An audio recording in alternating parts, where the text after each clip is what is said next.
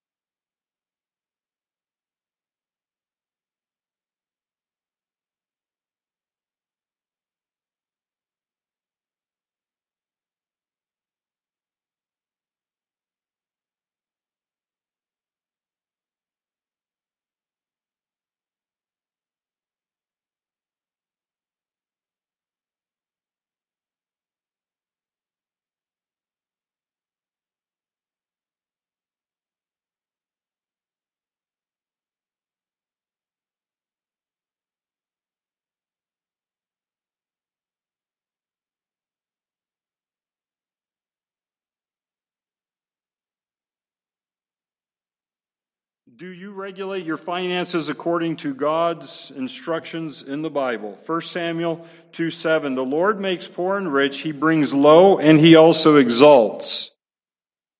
People try to get rich, and some people try to get poor. But guess what? You don't have control over that, because right here it says that the Lord makes the poor and the rich. You can have the best plans and it can be gone just like that. Number two, principle, uh, there's five principles. Principle number two, Psalm 24 1. The earth is the Lord's and all it contains, the world and all those who dwell in it. We are stewards, and just like the driver's examiner, after you take driver's ed and you go to get your driver's license, they, they, they test you on what you know and how well you do or don't drive. God is the tester of stewards. He decides if you're using what you have for Him. So we need to be concerned about what He cares about and what His desires for our life, what His desires are for us. We are stewards because the earth is the Lord's and all it contains. It's not ours. I, remember having this in I've, I've, thought this several times when we moved into the property that we live on here, and I, I walked around. I was like, wow, I own all these trees. And about the time I said that, I ducked looking out for lightning because I said, no, that's not that's not mine. That's God's. He's just made us a steward of that for His use. Those trees are His. They're not mine. Number three, Proverbs 14 31. I had it marked and my marker came out. He who oppresses the poor reproaches his maker, but he who is gracious to the needy honors him. God is generous. He wants us to be generous. Number four, Proverbs 6.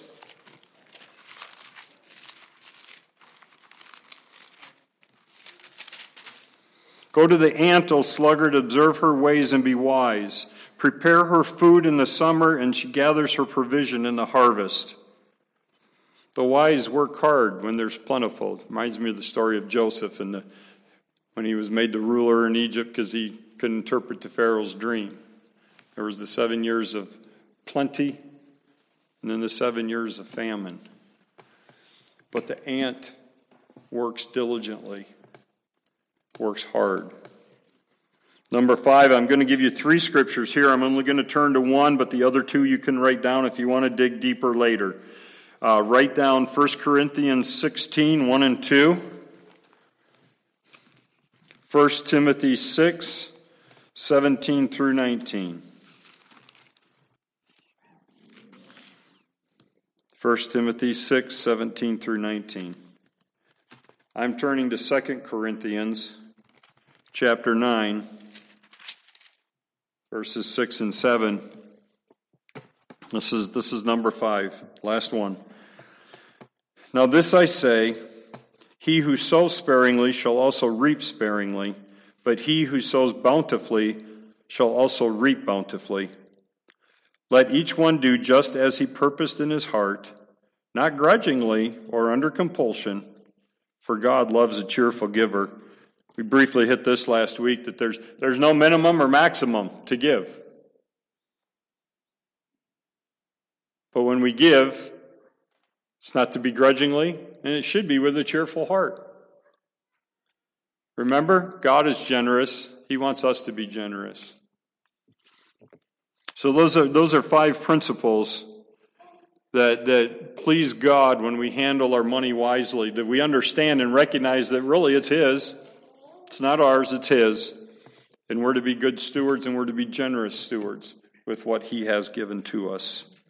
Okay, Nehemiah 5, on to today's. Verse 6 I was very angry when I heard their outcry in these words, and I consulted with myself. That sounds a little funny there. What it means is that he took a step back and took a deep breath. That's usually pretty good advice when you're angry about something, anything. It's good advice. Stop. Let your brain catch up and get, kick into gear before your mouth is off and running. All right? Slow down. A lot of times I'll just sigh. My wife will say, Boy, that was a heavy sigh. What was that about? Sometimes it's just to relax, let it go. Whatever it is, just need to let it go. So Nehemiah used, used that bit of wisdom and he took a deep breath and he stood back. But why was he angry? This is what we looked at briefly last week in Leviticus and Deuteronomy. He was angry because the people of Israel were breaking the law of God. They were not following the law. They were depending on themselves. They were not depending on God, their maker. They were not depending on God, their provider.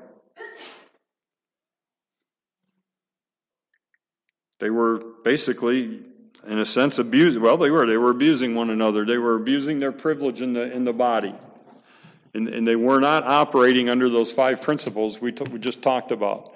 They were operating from selfishness from greed, from pride. Made Nehemiah very angry. He said, Not good, guys. We should not be doing this. So, normally, in, in all the, when I was in the, the Air Force, all the, all the supervisory lessons and briefings and classes and academies that you go to, it's the, you know, the one thing they always say is you praise in public and you punish in private. Well, evidently Nehemiah missed those classes. Again, he was more worried about being right than he was worried about being popular. No sugar here. He's calling sin sin and he's calling them out on it. after he consulted with himself, he caught his breath, and I'm sure there was some prayer involved there. He contended with the nobles and the rulers, and he goes right to the source. He goes right to the problem, the ones that were disobeying the law. He goes right to him. He says, You are exacting usury, each from his brother. Therefore, I held a great assembly against them. He called all the leaders together, and he's going to call them out. He's going to rebuke them in, in, in mass. He wasn't pointing the finger at one of them, he was pointing the broad brush across all of them. I said to them, verse 8, we are, we according to our ability have redeemed our Jewish brothers who were sold to the nations. Now you would even sell your brothers that they may be sold to us? Oh, I love this reaction. If, if, the, if your kids ever respond this way, you know, pick, pick your jaw up and hopefully you didn't break it, okay, as, as it hit the floor. They were silent and could not find a word to say. Nehemiah just called them out in front of the whole in front of the whole assembly. He called them out. He said, This is what you're doing. This is your sin. This shouldn't be going on, but it's going on. You know what they say? It's better to keep your mouth shut and let people think you're a fool than to open it and remove all doubt. Yeah? Well, these guys were at least wise enough to keep their mouths shut. They didn't have an answer because Nehemiah was right. They were in sin. Verse 9 again, I said, The thing which you are doing is not good. I think maybe, I think their silence probably stunned Nehemiah a little bit. Took him a little off guard, just like it would you as a parent. And, and he, he's got, he's kind of reiterating again, kind of like maybe Maybe they didn't understood what I said. Let me say it again. Verse 9 Again I say, the thing which you are doing is not good. Should you not walk in the fear of our God because of the reproach of the nations, our enemies? Satan doesn't need much of a foothold to tear us down. And I'm sure Sanballat and Tobiah thought there was nothing funnier than to watch the Jews destroy themselves from within. They didn't have to do anything, they could sit back and sip on their tea. Because they were, they were destroying themselves from within.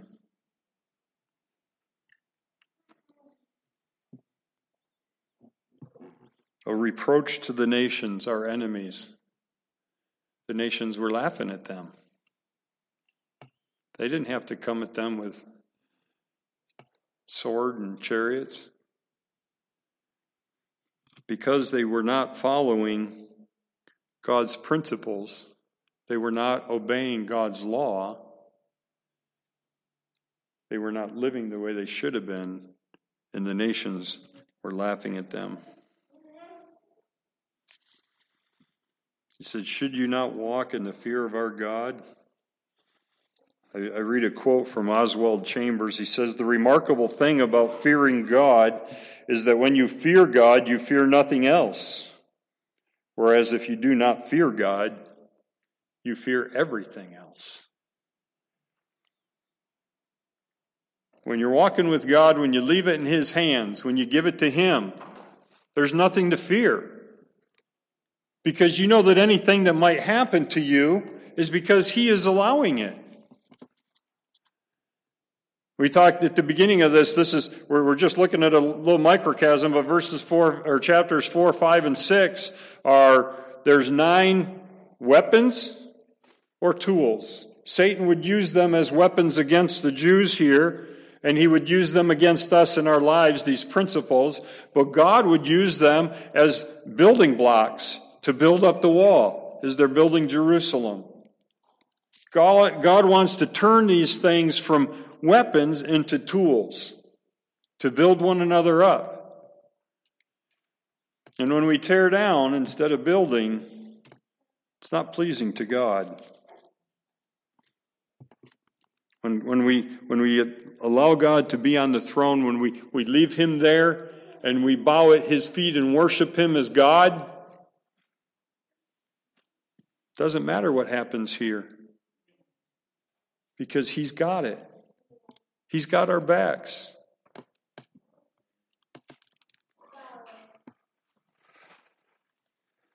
Because Nehemiah was motivated by the fear of God, he didn't need to fear what the enemy might do.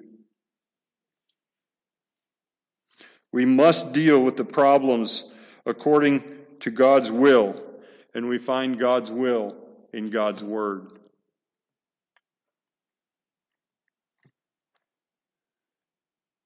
If you're not in the Word, how in the world can you stand firm? You got to be in God's Word. You got to dig. You got to get to know who God is and how He operates. You got to let Him live in your heart and control you. Now, he, he, he doesn't do the marionette thing, and we're not puppets that, that He does this with. But if we will yield to Him and let Him be in charge and fear Him, then we don't need to fear anything else.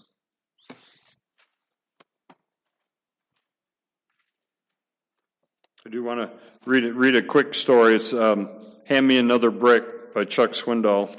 It's uh, on Nehemiah, and, and uh, the emphasis is very much on leadership, uh, Christian leaders in the church. I'm going to get ahead of myself here. Let me read the rest of the, our verses here. Verse 10 Likewise, I, my brothers, and my servants are lending them money and grain. Please, let us leave off this usury. He's telling them, he, he said, stop it, and now correct it. Stop charging them usury. Verse 11, please give back to them this very day their fields, their vineyards, their olive groves, and their houses, also the hundredth part of the money and of the grain, the new wine, and the oil that you are exacting from them. He's, he's, Nehemiah is laying it out step by step what has to happen to make it right. And in verse 12, they, they finally found their voice. Verse 12, then they said, We will give it back and we will require nothing from them. We will do exactly as you say. So I called the priests and took an oath from them that they would do according to this promise. I also shook out the front of my garment and said, Thus may God shake out every man from his house and from his possessions who does not fulfill this promise. Even thus may he be shaken out and emptied. And all the assembly said, Amen. And they praised the Lord. Then the people did according to the promise. Nehemiah says, You guys are going to repent? You want to make it right? Do it. Do it now. Do it before God. But if you do it before God, be careful. Because to shake out, thus may God shake out every man from his house and from his possessions that does not fulfill this promise. That's a it's a Middle Eastern custom. I, I think sometimes they even throw shoes to, to shake to shake out the garment to say, Get out, we want nothing to do with you. You're worthless to us.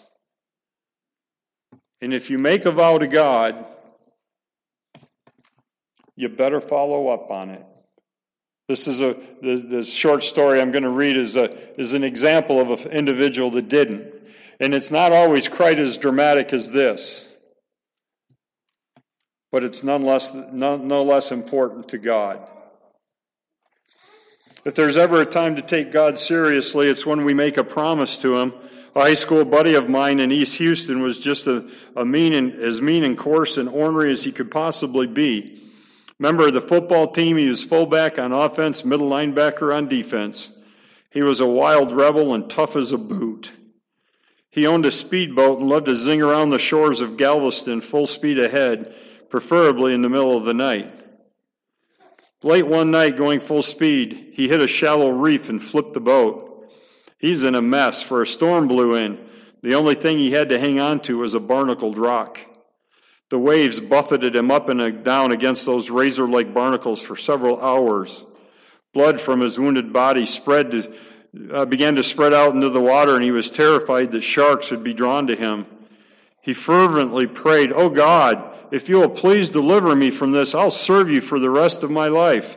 I'll make my life right. I'll do anything, he vowed. I'll even be a preacher. That's the ultimate sacrifice, he felt. God, in his marvelous grace, dispatched the Coast Guard and they picked him up. A week later, he'd forgotten all about his vow. His body eventually healed and he was back at his old tricks again. He told me later that every time he took off his shirt, the scars that stretched across his chest and abdomen were mute reminders of his promise to God. He just put them out of his mind.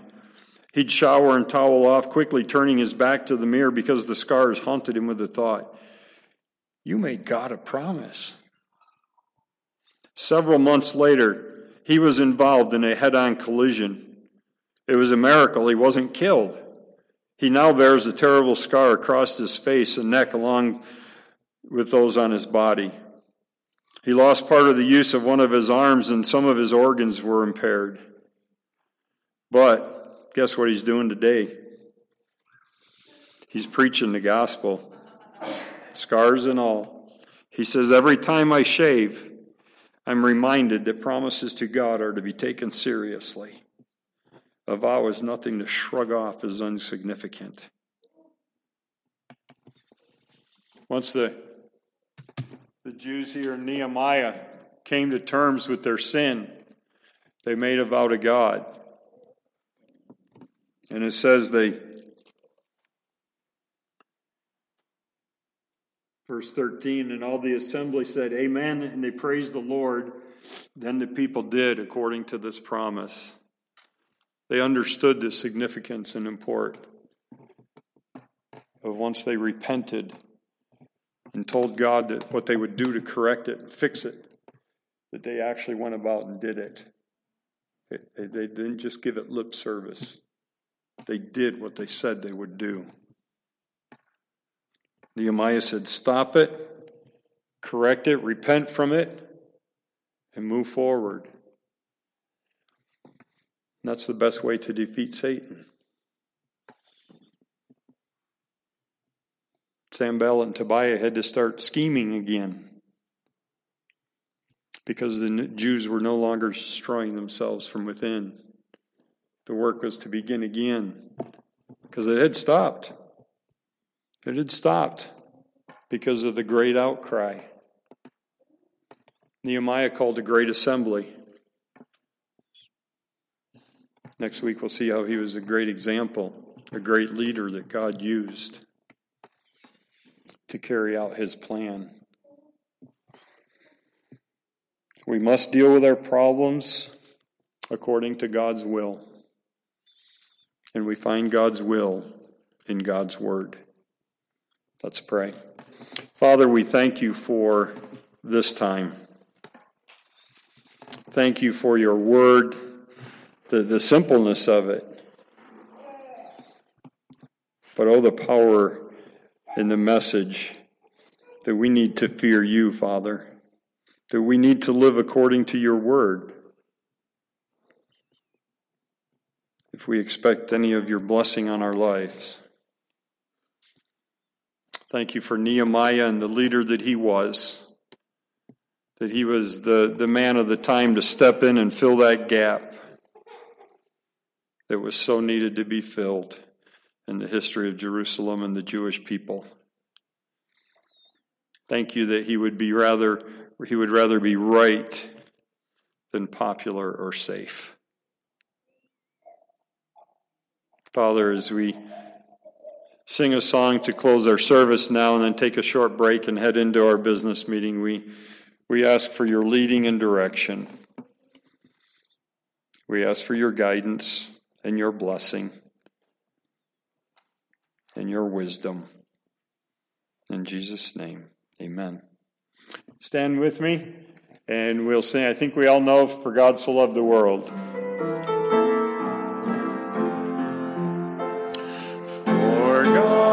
so loved the world he gave his only son.